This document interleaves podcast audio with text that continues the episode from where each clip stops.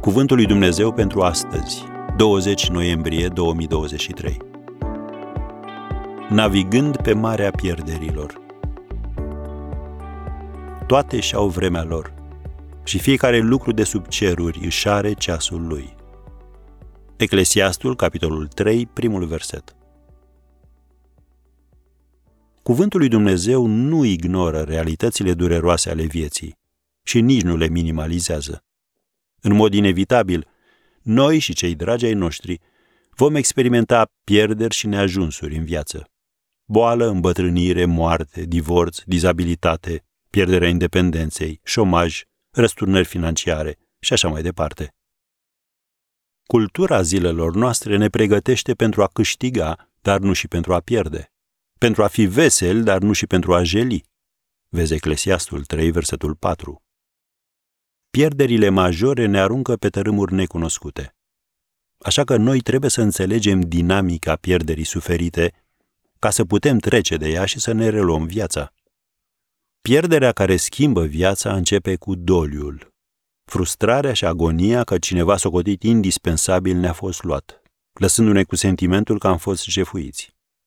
Apoi vine devastarea, cu emoții arzătoare de durere copleșitoare, care sunt deseori însoțite de mânie, supărare, confuzie, neajutorare.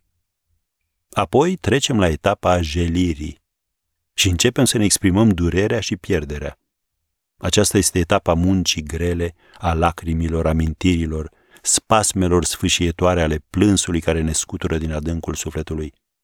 Simțim vinovăție și remușcare pentru ce am spus și am făcut, sau pentru ce nu am spus sau nu am făcut, iar necazul nostru le dă celorlalți ocazia de a reacționa, oferindu-ne susținerea și mângâierea de care avem nevoie ca să înceapă vindecarea. Acesta este protocolul lui Dumnezeu pentru vindecarea inimilor noastre frânte. La vârsta de 120 de ani, Moise, conducătorul prea iubit al iudeilor, a murit, lăsând în urma lui un popor îndurerat. Vezi Deuteronomul, capitolul 34 și Dumnezeu i-a lăsat să jelească pierderea și să se mângâie unii pe alții timp de 30 de zile, înainte de a-și relua treburile vieții. Așadar, iați timpul necesar pentru a-ți plânge pierderea. Căci Domnul Isus a zis în Matei 5, versetul 4, ferice de cei ce plâng, că cei vor fi mângâiați. Apoi însă, ridică-te și mergi mai departe.